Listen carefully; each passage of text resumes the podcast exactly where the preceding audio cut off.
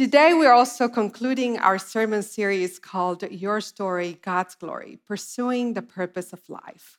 And just like every part of our body serves a purpose, each of you today here serve a purpose within the body of Christ. Today, um, I want to share a story about a few years back whenever we launched our first ever story youth group we uh, decided to celebrate by uh, doing a Saturday retreat. And we gathered the youth. They came, we played games, we swam. We uh, decided to do a Bible study on 1 Corinthians chapter 12, which talks about uh, each of us being an essential part of the body of Christ. Of course, to illustrate this passage for the youth, I decided to draw a human shape on our host's patio and allow each of the youth to come and draw each of the part of the body they thought they are. So one of the youth came forward and he drew the eyes and said, I will keep an eye out for people in our community who are going through tough times. We said, That's a great thing. Thank you for doing that. And then another youth came and he drew ears on the shape and he said, I will keep my ears open for the word of God. We said, Yay, that's great. Another youth came forward, he drew a heart, and we said, Oh. Then we got to verse 23, which, by the way, I was planning to skip. Uh, but one of the youth had pulled it on his phone, and this is what 23 says The private parts aren't shown, but they are treated with special care. Suddenly, I found myself trying to stop five very silly boys from drawing the private parts of the body of Christ on our host's patio. That same afternoon, I decided that I needed to contact the storyboard to let them know our urgency in hiring a youth minister. Today, we are talking about finding purpose in our Christian community. For four weeks, we have been talking about finding our individual purpose, which is to glorify God. But today, we're going to talk about finding our collective purpose as the body of Christ, the church. We all know that when the church gets it right, there's nothing more beautiful to witness. Hearts are changed, lives are transformed. Entire communities can be transformed by people coming to serve sacrificially in Christ's name. But just as the church can be such a beautiful thing to witness, it can get ugly very fast whenever we lose sight of our purpose. And I know that we tend to overcomplicate things, and that's one of the main reasons why we lose sight of our purpose.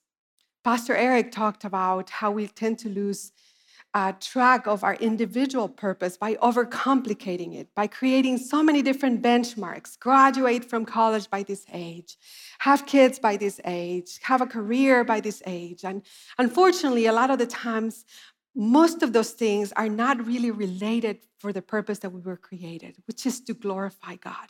That's why I love the passage that we chose for this series that comes from Colossians chapter 1 verse 16.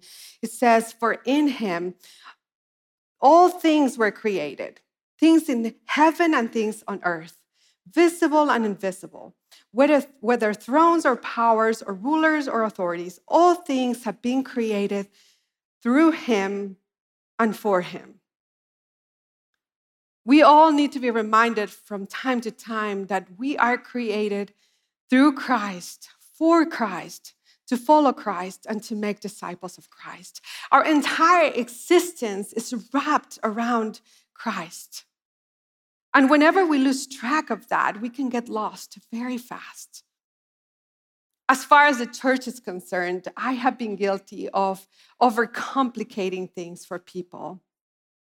At times, I have thought we exist to to bring in more members or to meet the church budget or to start a new building project or to have the pastor with the skinniest jeans and the tallest fauxhawk. Well, none of those things are related to the church's purpose.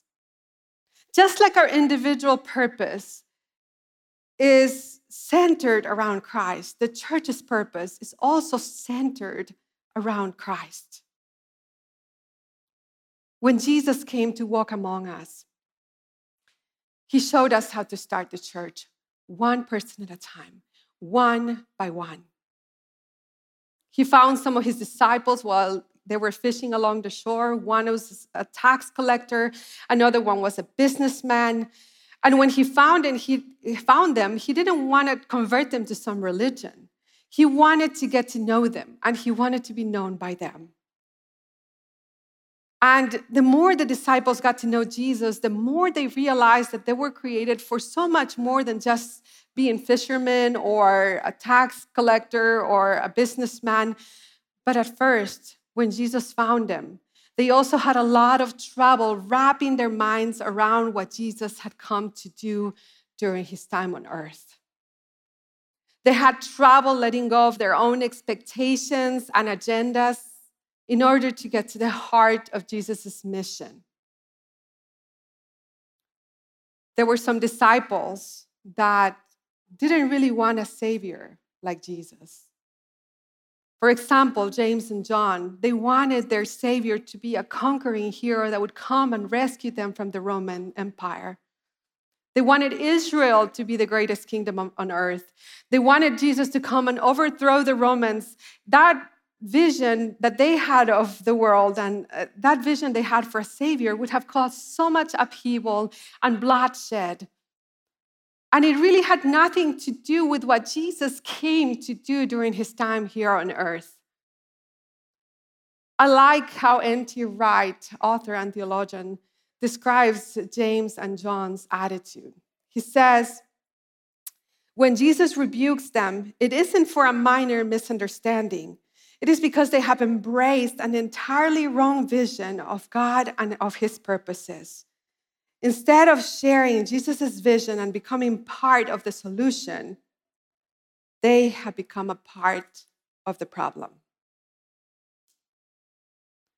The disciples were first in a very long line of Christians who have been guilty of overcomplicating and misunderstanding Jesus' mission here on earth. Well, it is very, very clearly given to us, in John 3:16, it says, For God so loved the world that he gave us his one and only Son, that whoever believes in him shall not perish, but have eternal life. Jesus loved us so much that he decided to come and take our punishment on himself to offer us freedom from sin and from death. I wish I could say that today in our modern church, we have also learned how to set our own agendas and expectations behind to embrace Jesus' mission. But we're still trying to change Jesus' message to make it fit ours. There have been so many emails that we have received since the Story Church was born from well meaning people informing us that they can't really belong to the story unless we embrace some of the beliefs and doctrines that they find are acceptable in today's society, even though they contradict scripture. Author Alisa Childers, she wrote a book called Another Gospel. And I'm about to read you a quote from this book. And it is important because a lot of what she's saying is what we find in most of these emails. And unfortunately, it is us trying to adapt our own agendas and expectations of Jesus instead of following his mission. She says, Many Christians recognize the brokenness of our world, racism, poverty, and exploitation, and rightly want to do something about it.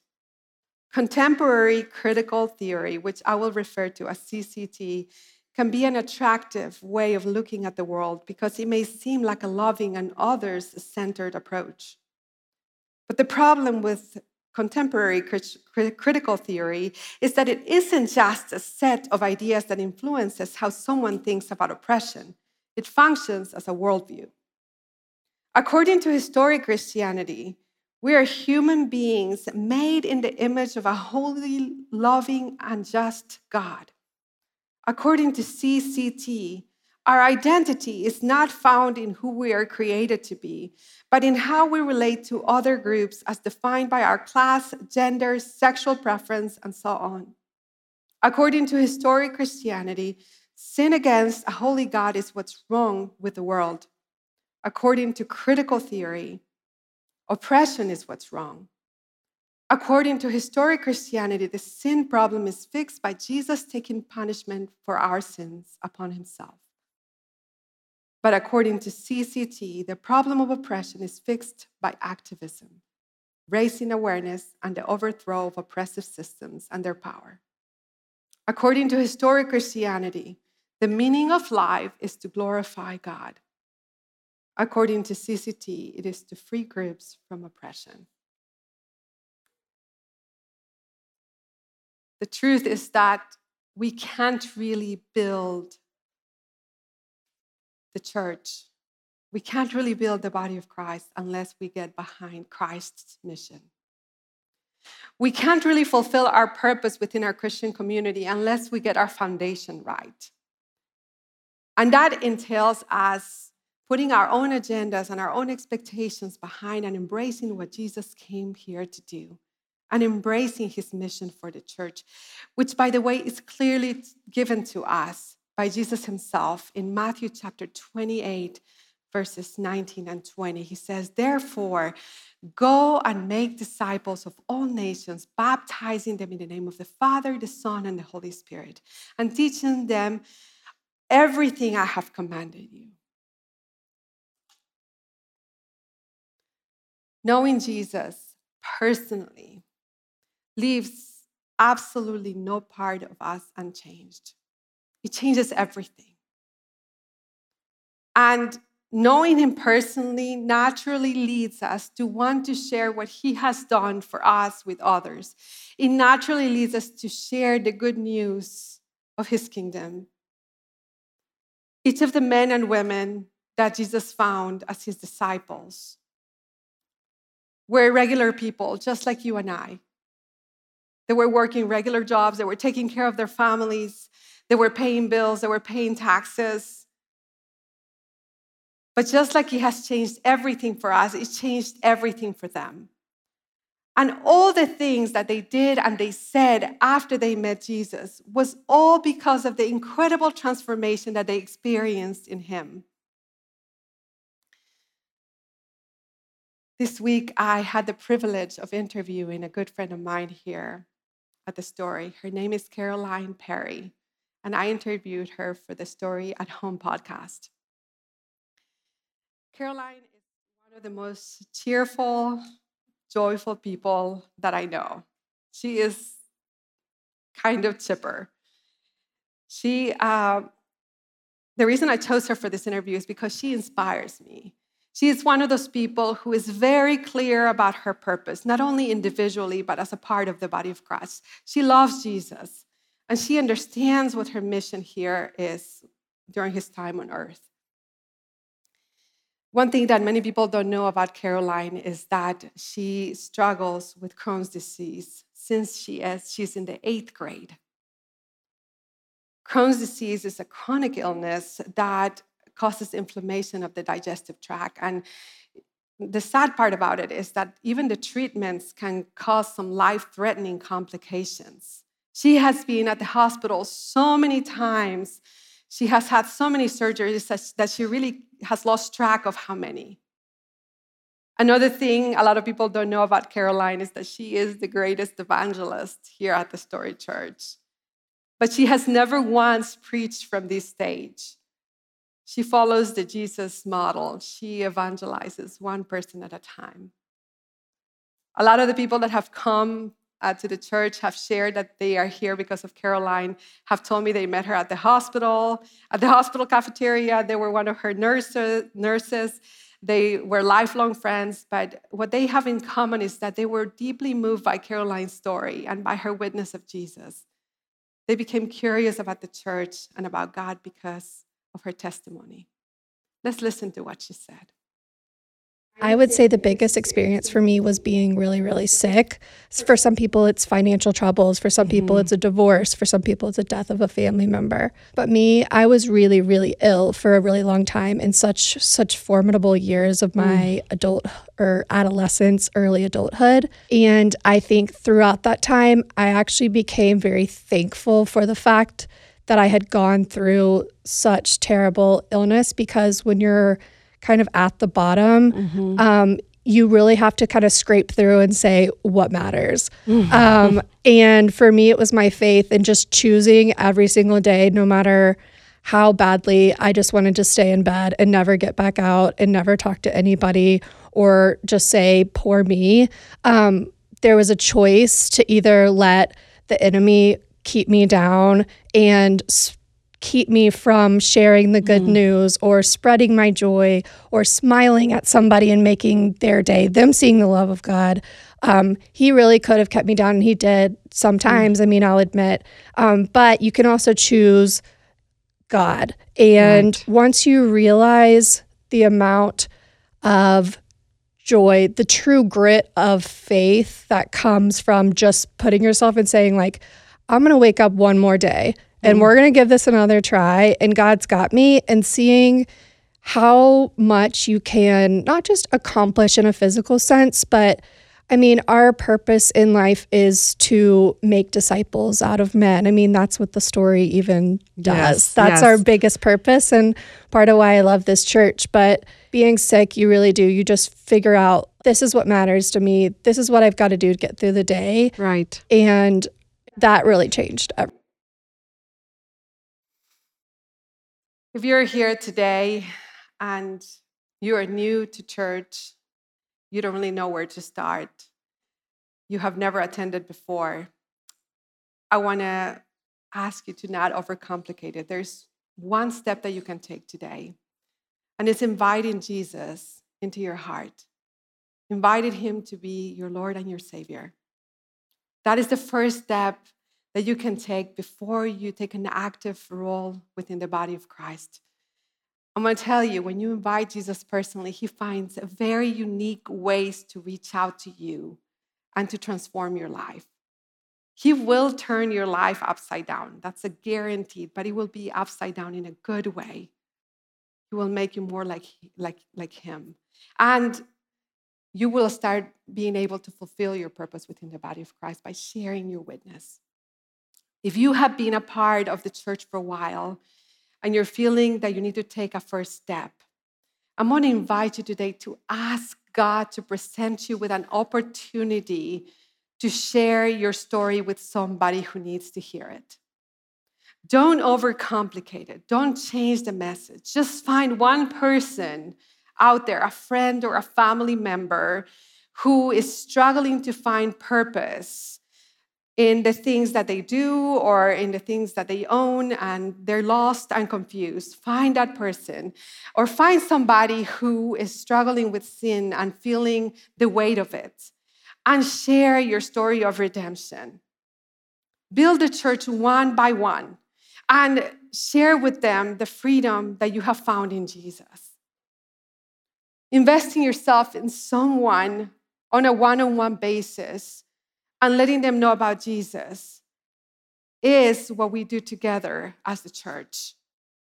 I love what Charles Spurgeon said in this quote. He said, If you have lived to bring one sinner to Christ, you have not lived in vain. Every person you encounter every single day presents you with an opportunity to be a kingdom builder.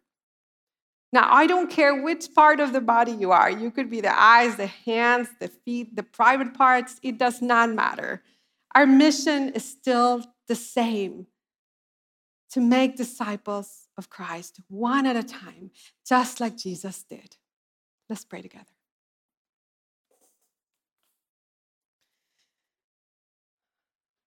Jesus, I want to thank you for the opportunity that we have to be your body here on earth. You have blessed us not only with knowing you, your love, your forgiveness, your grace, but you are giving us the opportunity to build your kingdom one person at a time. I pray that you empower each and every one of us in this room to be kingdom builders, to raise disciples that know you and that love you. And if somebody is here today who doesn't know know you personally, I pray that you will move in their hearts, transform their lives, and help them to be a part of this body that is committed to making disciples. We thank you for this time of worship, this time of prayer, this time of listening to your word.